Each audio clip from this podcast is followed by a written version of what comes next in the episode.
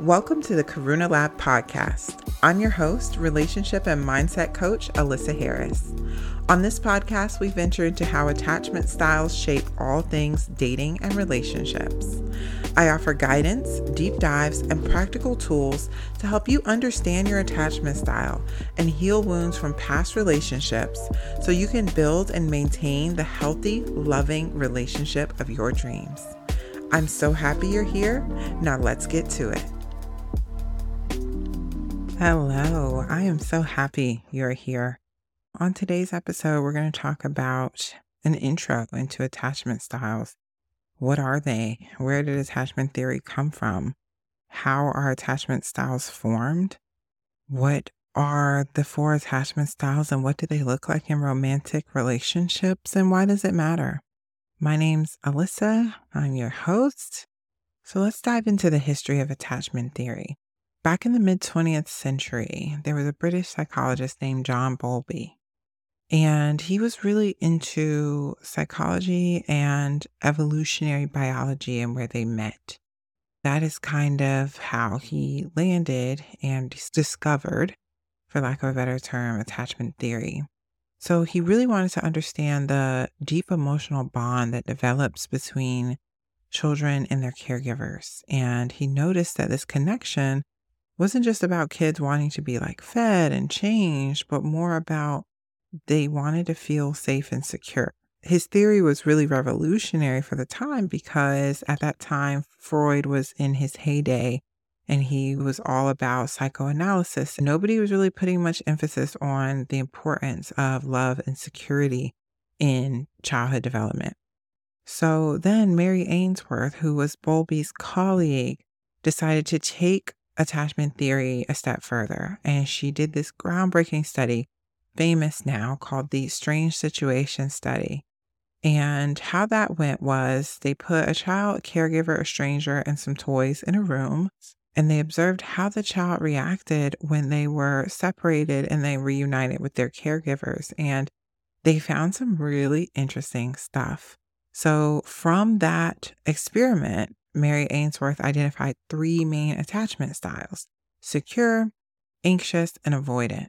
And secure kids were upset when their caregiver left, but they were happy and able to calm down when their caregiver returned. Anxious kids were super stressed when their caregiver left. And then they had mixed feelings and were really hard to calm down when their caregiver came back. And avoidant kids acted like they didn't care either way, whether their caregiver came or went. But deep down, once the physiological signals were read, such as perspiration, heart rate, all of those things, they realized that, oh, the avoiding kids are acting like they don't care, but physiologically they are very stressed. They were just hiding their true feelings. So these two, Bowlby and Ainsworth, laid the foundation for understanding how our earliest relationships shape the way we connect with others through our entire lives. And this experiment and subsequent attachment theory showed us that we need to be close to someone. The desire to be close is embedded in our genes and has a massive impact on our emotional well being and development. We do know your early caregiver child connection has a lot to do with the attachment style that you develop. But some research has come out recently that our genes actually may hold a little bit of the keys to what type of attachment style we develop, as well as our romantic experience as adults. So it's possible that you could have had an amazing childhood and had a secure attachment, but then gone into an abusive or a not so great relationship and developed an insecure attachment style because of situations that happened in the relationship. So let's go into the overview of the four attachment styles. Let's start off with secure attachment. These are the children in the strange situation experiment where when their parent left the room, they were upset, and when their parent returned, they were able to calm down, go back to playing with toys, and they were able to get back to an emotional equilibrium. They were able to self soothe, calm themselves down, understand, okay, safety has been restored. In terms of relationships, secure individuals feel comfortable with intimacy and independence, and they're able to balance the two in relationships. And that's one way to really conceptualize attachment styles is to think about now, this is an oversimplification. Let me just put that caveat there. But a way to think about it, if you haven't studied it a ton, is how do you balance intimacy and independence? And as we go through the different styles, I want you to listen for how much does this style value intimacy and how much does this style value independence? Those are the major differences between the three insecure styles and also why they butt heads a bit. So, secure individuals feel comfortable with intimacy and independence, and they can balance the two in relationships pretty easily. Some key characteristics of a securely attached person is they have high self esteem. They understand that when something happens in a relationship or there's an argument or a rupture, that it's not reflective of who they are. It's not that they're a bad person, it's just that they're having a disagreement with their partner and they don't hyperfixate on the negative. They focus more on how can we get back to a shared reality? How can we get back to calmness, equilibrium, intimacy, happiness? What can we do? Where's the compromise where both of us are happy? They're kind of searching for a win win when it comes to conflict. They can also trust others pretty easily. Their outlook on life is more like you are innocent until proven guilty. You know, they kind of walk around with the belief that people are inherently good until people show you that they're not. They don't necessarily walk around waiting for you to prove that you're good. They kind of see the innate goodness in everyone. And it's only when you show a different color of your character that they then note that down and say, okay, this person may not be somebody that I want to be in a relationship with because XYZ. They're comfortable with closeness. So they are comfortable with intimacy. They're comfortable with cuddling. They're comfortable with emotional vulnerability. They're comfortable with emotional intimacy. They don't use physical intimacy as a fast track to emotional intimacy. They understand that in relationships that last, emotional intimacy should come first before the physical intimacy, or at least along with the physical intimacy. They understand that you can't force emotional intimacy via physical intimacy. And they also have effective communication patterns. One of the things I teach my clients is the use of I statements as well as the use of nonviolent communication. So, really checking, especially in high stress situations, checking for that blame, that shame, that guilt, that need to be right, the insults. They have effective communication even in times of stress, even when they're arguing with their partner and they can identify what the real issue is and speak to that instead of hurling insults or using words like you always or you never, because those types of generalizations can be really hurtful. So, how secure attachment manifests in romantic relationships is they they are able to cultivate and build and maintain stable and loving relationships because they have kind of the seven pillars of the things that a relationship needs. And I'll do an episode on that because I believe there are seven ingredients to every romantic relationship. And I'll do a whole episode on it. But the ingredients, just for your brain, are care, affection, recognition, respect, commitment, trust, and open and honest communication. And they're able to balance those and, and create the proper mix for them and their significant other to be happy and to feel like they are thriving in the relationship. And when the mix gets thrown off, they're able to have open and honest communication around what's missing here. Where was the issue and how can we fix it?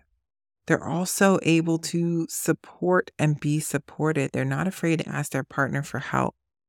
This is a big thing. All of the insecure attachment styles have an issue with being supported and providing support.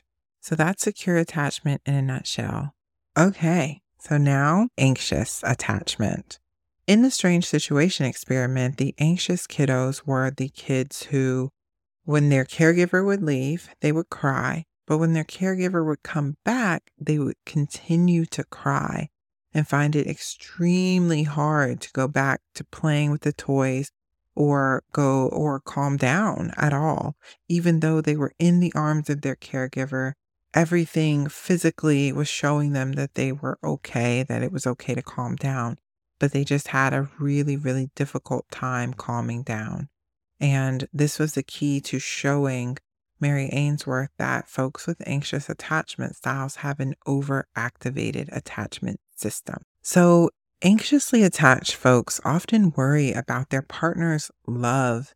How much you love me? How much you care about me? And they seek closeness from their partner. Sometimes to an extent that can be perceived as clingy or needy. They are extremely sensitive to their partner's actions and moods. I think a lot of people that identify as empaths actually have an anxious attachment style of course, there can be some secure empaths and some avoidant empaths, but being sensitive to your partner's actions and moods is a hallmark of an anxious attachment style. Sometimes you can even see this as preempting your partner's needs in an effort to seek closeness and, and be appreciated by your partner. It can be a point of contention in relationships, especially if you have an anxious attachment style and you're coupled with someone who has an avoidant attachment style. That lack of appreciation that can kind of show up can become a really big issue. And I think it stems from you're going out of your way. You're spending a lot of energy being sensitive to your partner's actions and needs and moods. And your mm-hmm. partner's brain, especially if you're in the anxious avoidant couple, the avoidant brain just doesn't work that way, right? The avoidant brain tends to think, I'm responsible for me, you're responsible for you. In arguments about appreciation, you'll hear things like, I didn't ask you to do that. Nobody told you to do that, things like that, which can be deeply hurtful for someone with an anxious attachment style because, of course, you didn't ask me to do that. That's that's the point. That's why you should appreciate it. You didn't have to ask me. So it can be really I mean, it can be a really circular fight when you don't quite know the actual dynamic that's going on underneath. Another hallmark of anxious attachment style is they need reassurance. I'm going to do a whole episode on the different types of reassurances because I find with my anxiously attached clients, they know that they need reassurance, but they just don't know what kind. So it's almost like going to the grocery store and saying, just get me some vegetables. It's like, okay, do you want fresh vegetables or canned? Do you want squash or do you want broccoli? That's one of the things I work with them on is what kind of reassurance feels the best for you. And then you're able to set your partner up for success because you can tell them, hey, I really love verbal praise. I really love being told that I look nice. I really love physical reassurance where you hold my hand or you rub my back in public. I really love public displays of affection. Or I really love social digital reassurance where I love when you post me on your Facebook or your Instagram or your Snapchat. And you compliment me in that way. I love showing up on your stories and seeing me there. You know, what type of reassurance do you like? Do you appreciate? Anxiously attached folks have a fear of abandonment. So, this is typically where your anxious attachment style can come from. Perhaps you were openly abandoned by a caregiver Perhaps you felt abandoned. Maybe they were there, but they struggled with drug addiction or they struggled with losing themselves in relationships. They had their own anxious attachment style or disorganized attachment style that they were dealing with. And they would, whenever they were in relationships, they wouldn't be able to really be the type of parent you needed them to be. Perhaps they were workaholics. Abandonment can come in a lot of different forms. So when I say abandonment, I know that sometimes we can get really focused and say, no, my parents were good people, or I was raised in a really loving home. when I say fear of abandonment or when I say abandonment, I really just mean you weren't emotionally held by your caregivers in the way that you needed to be. And that left an imprint on your nervous system and on your attachment system. So, this need for assurance, this need for closeness, this need to seek this extreme closeness, because we all have a need for closeness, we all have a need for validation. That is a human need but the need for it in such extreme measures. I was talking to my husband and explaining to him because he has an anxious attachment style that it's almost like his reassurance bowl has a hole in it and he needs more. I need to pour in more reassurance than is leaking out of the hole in order to keep him at an equilibrium. Otherwise, I activate his nervous system, I activate his attachment system, and that can cause issues. That can cause him to not be at an equilibrium and to be more emotionally uneasy, find it hard to focus in all the areas of his life because he doesn't feel like things are okay between me and him. So it's very important to understand if you have an anxious attachment style, or you love someone with an anxious attachment style to be able to understand that need for reassurance and that fear of abandonment. They're also subject to emotional highs and lows. And the emotional highs and lows can show up in several different ways. For example, you may have a fight with them and they may go to, well, if you want to leave me, then just leave me. You know, and it's like we're just arguing about who's going to do the dishes. Like nobody's leaving anybody but they can really go to that kind of extreme place because they want to preempt the abandonment. It can be really difficult to calm them down once the fight is over, once the argument is over, because they have an overactivated attachment system. So it's difficult to calm that down. And that's one of the reasons why, in order to heal this attachment style and get to secure you really have to have emotional regulation and nervous system regulation practices down packed. Like you got to get them and get them good because you are naturally subjected to more emotional highs and lows. You are naturally subjected to if something's wrong in my relationship, it must be something wrong with me. That's kind of where folks with an anxious attachment style their brains just automatically take them there, like one way trip to, I am bad. I am not enough. This is not good. I'm going to get found out. They struggle with imposter syndrome. They often put their significant other on a pedestal, like, oh my God, this person's so amazing. I can't believe they're with me. I can't believe they chose me. And they discount or undervalue themselves oftentimes where it's like, I'm with you because you're also amazing. I've touched on how an anxious attachment style can manifest in romantic relationships a bit already. Just to reiterate, that high need for frequent reassurance, love, and affection. This attachment style can also show up as jealousy and controlling behaviors because, again, they've put their significant other on this pedestal so they naturally think everyone else wants what I have. And uh, they devalue themselves. So they say there's so many other women, so many other people out there that are better than me, that my partner might like more than me. So those jealousy behaviors come out and those controlling behaviors come out, especially if your partner is avoidant, it can have the opposite effect that you want it to have where you can kind of push them away when really you're exhibiting these behaviors because you just want them close. You want to make sure that the bond is secure.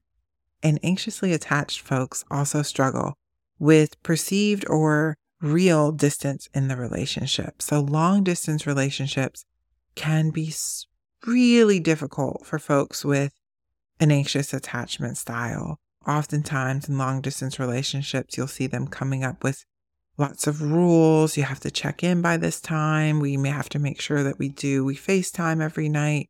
We have to make sure X and make sure Y. And when any of the rules are broken, it really sends them into a tailspin because they were creating this Jenga tower of reassurances And when it falls over, now their attachment system is activated. And is this going to last? Is this relationship feasible? All of these questions pop up that they need their partner to answer. So I would caution you if you've taken my attachment quiz and you got anxiously attached to watch out for long distance relationships or if you do get into a long distance relationship or you are in a long distance relationship, it's so important to do the work that's needed to shift yourself into a secure attachment style. Our next attachment style that we're going to cover is avoidant. So, folks with an avoidant attachment style highly value independence and self sufficiency, often at the expense of close relationships. So, these are your commitment phobes. These are people who say that they're looking for the one, but maybe then you ask them, well, what are the characteristics of the one? And they have like super lofty characteristics of this person. These are folks who may have trouble saying, I love you, even after it's been a good amount of time, months, years sometimes, before someone with a really severe avoidant attachment style will be able to comfortably say, I love you. They may leave things purposefully foggy and vague. And sometimes people, especially people with an anxious attachment style, might see this as mysterious and, oh, I just, I just can't read them. But in actuality, it's it's their avoidant attachment style. And someone with a secure attachment style would just come out and tell you because they value open communication. So they're just not open books and they work really hard to repress their emotions because emotions don't feel safe. So in the strange situation experiment, these would be the kiddos who, when their parent or caregiver left the room, they would pretend they didn't care. They would look around, notice they weren't there, and continue playing with the toys. And when they came back in the room, they would continue playing with the toys and act as if it didn't matter. Now, this was really perplexing to Mary Ainsworth until they did the biomarkers where they could see the heart rate and the breathing rate, things like that of the kids. And that is when they realized that the avoidant children were actually just as distressed as the anxious children. They were just working really hard to suppress those emotions because they had learned that connections were not safe. Perhaps they had a inconsistent caregiver or caregiver that was maybe abusive or preoccupied with something else and treated them like a burden or just wasn't super responsive. So they learned it really doesn't matter. And I saved myself the trouble if I just don't get riled up about it, if I just don't show that I'm that upset. And it's interesting because my insecure attachment style was avoidant before I did the healing work and shifted myself into secure attachment style. It would feel like to my husband, who again is anxious, he would be really almost like poking the bear because the anxious person typically just wants a reaction. And the avoidant person has learned reactions cost me. I don't want to give you a reaction. I just want this to be over. A lot of stoicism, a lot of gray rocking, a lot of blank stares in arguments or in ruptures. And that can be really deleterious to a relationship, especially if you have an anxious partner, because anxious folks are showing their emotions. They're wearing their hearts on their sleeves. And for you to be stoic and not be showing them anything and not be giving them anything, it's really hurtful to them and they internalize it. I'll do a whole nother episode on the anxious avoidant relationship dynamic, often called the anxious avoidant trap.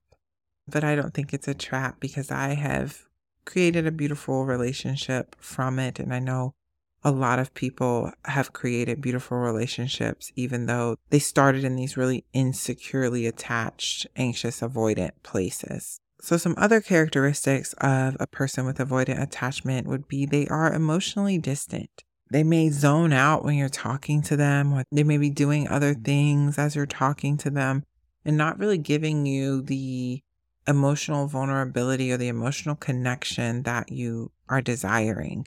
oftentimes it's just because they are not as in touch with their emotions because they've gotten so used to the numbness that they've worked so hard to create. It's more difficult to get the emotional intimacy out of them than it is to get physical intimacy out of them. They struggle with vulnerability. I can totally relate to this. There were times where my husband would ask me really, really vulnerable, really tender questions, and my mind would almost go blank. Like I just couldn't, it was almost like a door that I didn't have the key to in my brain. And it took a lot of introspection, a lot of work to kind of break the lock on that door and be able to meet him in these vulnerable spaces. But avoidant folks really struggle with vulnerability, really struggle with emotional intimacy, and even understanding why they need to be emotionally vulnerable with someone else.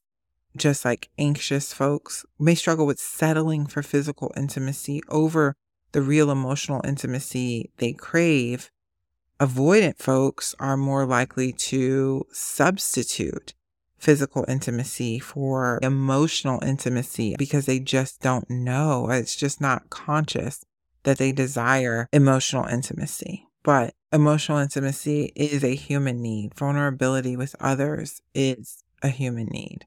So they are self reliant to a fault, find it very difficult to ask for help. I think about the viral meme where the guy is moving the sofa and half of the sofa is in a computer chair and the other half of the sofa he's holding. And the caption is like, Is it hard for you to ask for help? Yes, it is very difficult for folks with an avoidant attachment style to ask for help. And oftentimes I've seen where they will even openly look down on other people for asking for help. That stems from them not feeling like they have the same access to help, them viewing asking for help as a weakness them viewing not being able to handle everything that life is throwing at them as a weakness or as a fault. One of the beautiful things about avoidant attachment styles and, and can really disarm it pretty quickly, we just want to know that we're doing a good job. And that's partially where that self reliance comes from. Because if we know that if I do it myself and it turns out well, then I know that I did it myself. And I it, it adds to our self-esteem a little bit. The success could have been greater if we had reached out and been in collaboration with someone. But when you are in the throes of that attachment style, you're just like, nobody can do it like I can do it. I'm just going to do it myself. I don't want to ask for help. And sometimes we'll even openly deny help if someone comes along and, and asks us, do we need it? And people with avoidant attachment styles prefer independence. It really scares them. I, I talked about it at the top of the explanation of they are afraid of commitment. It really scares them to think about quote unquote being tied down or thinking that they're going to lose their identity in a relationship or their life is going to be somehow altered permanently because of the relationship. There's a lot of room for resentment. If an avoidant person feels like they are not able to be who they want to be inside the relationship, sometimes they can distance themselves from their partner in an effort to feel that independence that they need. So, how some of this can look in romantic relationships is an over reliance on sex, which would be physical intimacy or sexual deeds instead of emotional intimacy. So they avoid that deep emotional intimacy by any means necessary. So it may be that after sex, they get straight up and leave, or they go immediately take a shower if they're like a live in partner. They really struggle with closeness and dependency. They often look down on folks who they perceive as dependent or clingy and they also end relationships more frequently to maintain their autonomy. So this can look like you being over somebody in a few days, even though you were with them for years. And they end the relationship because they fantasize about getting that autonomy back, even though that autonomy and that constant distancing from close relationships creates a profound sense of loneliness avoidant people are very much the guilty until proven innocent crowd. They think, I'm not going to get in a relationship because whoever it is, they're just going to try to tie me down. They're just going to try to impinge on my autonomy. I don't want to deal with the things that come with a relationship, right? They have this very narrow view of what a relationship will take from them. And I use that verb intentionally. They think a relationship will mostly take from them. Very, the juice isn't worth the squeeze. But in healing that attachment style, you realize that relationships are actually full of beauty and there are ways to navigate the relationship with your partner when your attachment system does get activated for you to be able to create a safe enough environment that you can step away and then still return to that love, to that closeness, to that intimacy. Okay, and last we have fearful, avoidant, or disorganized. I will call it disorganized from here on out. And the disorganized attachment style is a mix of the anxious and the avoidant attachment style. And which one comes out depends on a wide array of variables like who your partner is, what their attachment style is, what activated your attachment system in the moment. So, folks with disorganized attachment style desire close relationships, but are really scared of trusting others fully due to past hurts. And this can be pain from childhood. Perhaps it was abandonment. Perhaps it was neglect. Perhaps it was abuse. Perhaps it was a past romantic relationship that was really, really abusive in one way or another or several ways. They have that desire to get close. All of the attachment styles do, but they're wary of trusting others. So they have that desire to get close just like the anxiously attached folks. And, but they're scared of trusting other people, just like the avoidant folks. They have mixed feelings about close relationships. So they may really, really value them, or they may feel like being in a relationship really hinders them from being their authentic self. It's very hot and cold. Never leave me. Get out of here. you know, like that is the energy of disorganized attachment style. And disorganized and anxious typically are the people who reach out for help. I've found the most because these attachment styles can be very painful. Every time a relationship doesn't work out, it starts to feel like a failure. Whereas with avoidant folks, we have more of the blinders on it's easier for us to attribute the relationship failure to external circumstances than it is to maybe I shouldn't have did that. Maybe I shouldn't have been this way or that way. I'll talk more about healing each style in a separate episode. Another characteristic of the disorganized attachment style is they are deeply, deeply afraid of getting hurt. Of course, we all can have some fear around getting hurt, but this colors the entire relationship for folks with disorganized attachment style. They are constantly on high alert for ways that you may hurt them. And that can come out in overly controlling behaviors, a lot of jealousy. At the same time, they can have very extreme behaviors like constantly breaking up with you, constantly threatening to break up with you, maybe packing their bags and really posturing like this is the last time you're going to see them, only to kind of collapse in your arms or collapse on the couch and, and cry. Like having a disorganized attachment style takes a lot out of you.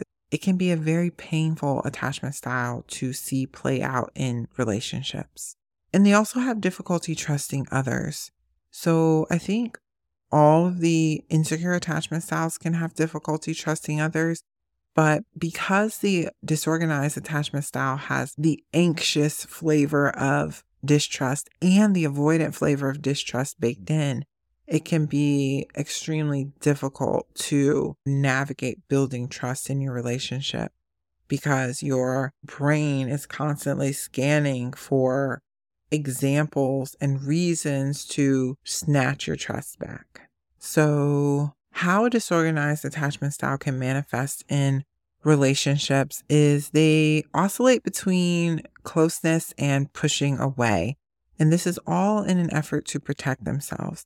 They do have that high need for closeness, or typically can have that high need for closeness, like an anxious attachment style, but then they can begin to be afraid because they identify relationships kind of as a roller coaster like, oh, if it's good now, it's going to go bad. So let me get ahead of it. And so then they will push you away to try to preempt or preempt the badness or protect themselves from kind of the drop, the other shoe dropping. Of course, like I said earlier, they struggle with trust and communication because their feelings can be very intense and unpredictable. It's hard for them to communicate what is happening and what is going on and why it's happening. And also they struggle with trust because they their idea, their schema of a relationship has been colored by past trauma and past relationships to the point that they think this is how relationships go. Going to be good for a while and then you're going to hurt me. So let me go ahead and look for how you're going to hurt me so that way I see it coming. And they can also experience conflicting emotions. This is kind of one of the hallmarks of disorganized attachment is the, as I stated earlier, you know, never leave me, get out of here kind of vibe where I want you here, but I'm being mean to you. Or I want you to go away, but I need some privacy, but I invited you over. And so, healing disorganized attachment style, one of the first steps is creating that emotional regulation.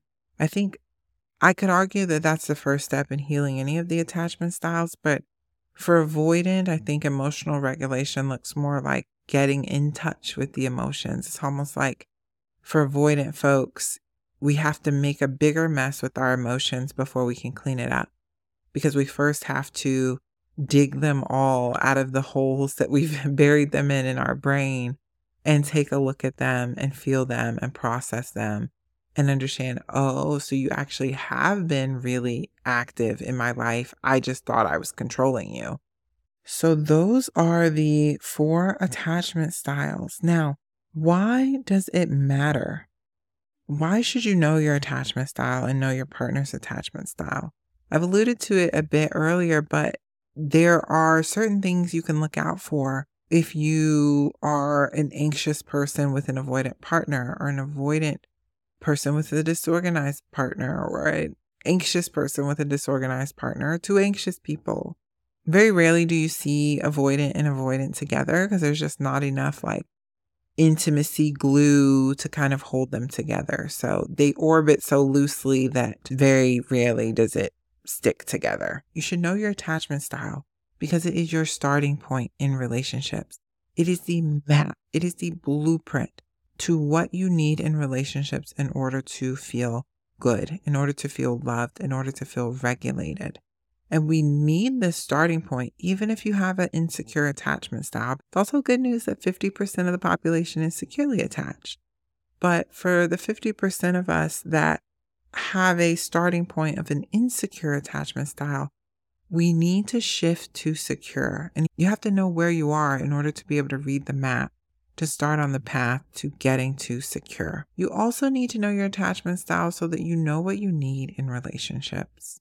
Anxiously attached folks need something totally different than avoidantly attached folks, and they need something totally different than disorganized attached folks. So, while you are healing, knowing your attachment style can help you be happy in the relationship that you are in or the relationship that you build in your healing process. It's also important to know your partner's attachment style because then you can figure out what they need in a relationship and how you can make them feel loved. And perhaps you're starting from a secure place, or you get coached by me and you get to a secure place, but your partner isn't in a secure place, right? One secure person and one insecure person, studies have shown that the secure person will help pull the insecure person more towards security. So it's important for you to know your partner's attachment style so that you can help them feel loved, appreciated, cared for in the relationship. So, thank you so much for listening today. The next few episodes, I'm going to do a deep dive into each attachment style, really what they look like, what they struggle with, what their core fears and core beliefs are. I'm really excited to do those. So look out for that. In the meantime, if you are interested in learning more about your attachment style, you can take the quiz at the link in my show notes. I made a free quiz for you all, and it can give you a pretty good idea of your attachment style. Also, if you are ready to heal your attachment wounds and move from an insecure attachment style to a secure attachment style so that you can build and maintain the relationship of your dream. I would love to be your coach. I'll put the link in the show notes of how to set up a call with me. We can talk about your attachment style and your goals and see if we are a good fit for each other and we can start you on the path to embodying a secure attachment style so that you can attract the partner that you can build the relationship of your dreams with. Until next time, please take exquisite care of yourself, and I'll talk to you soon.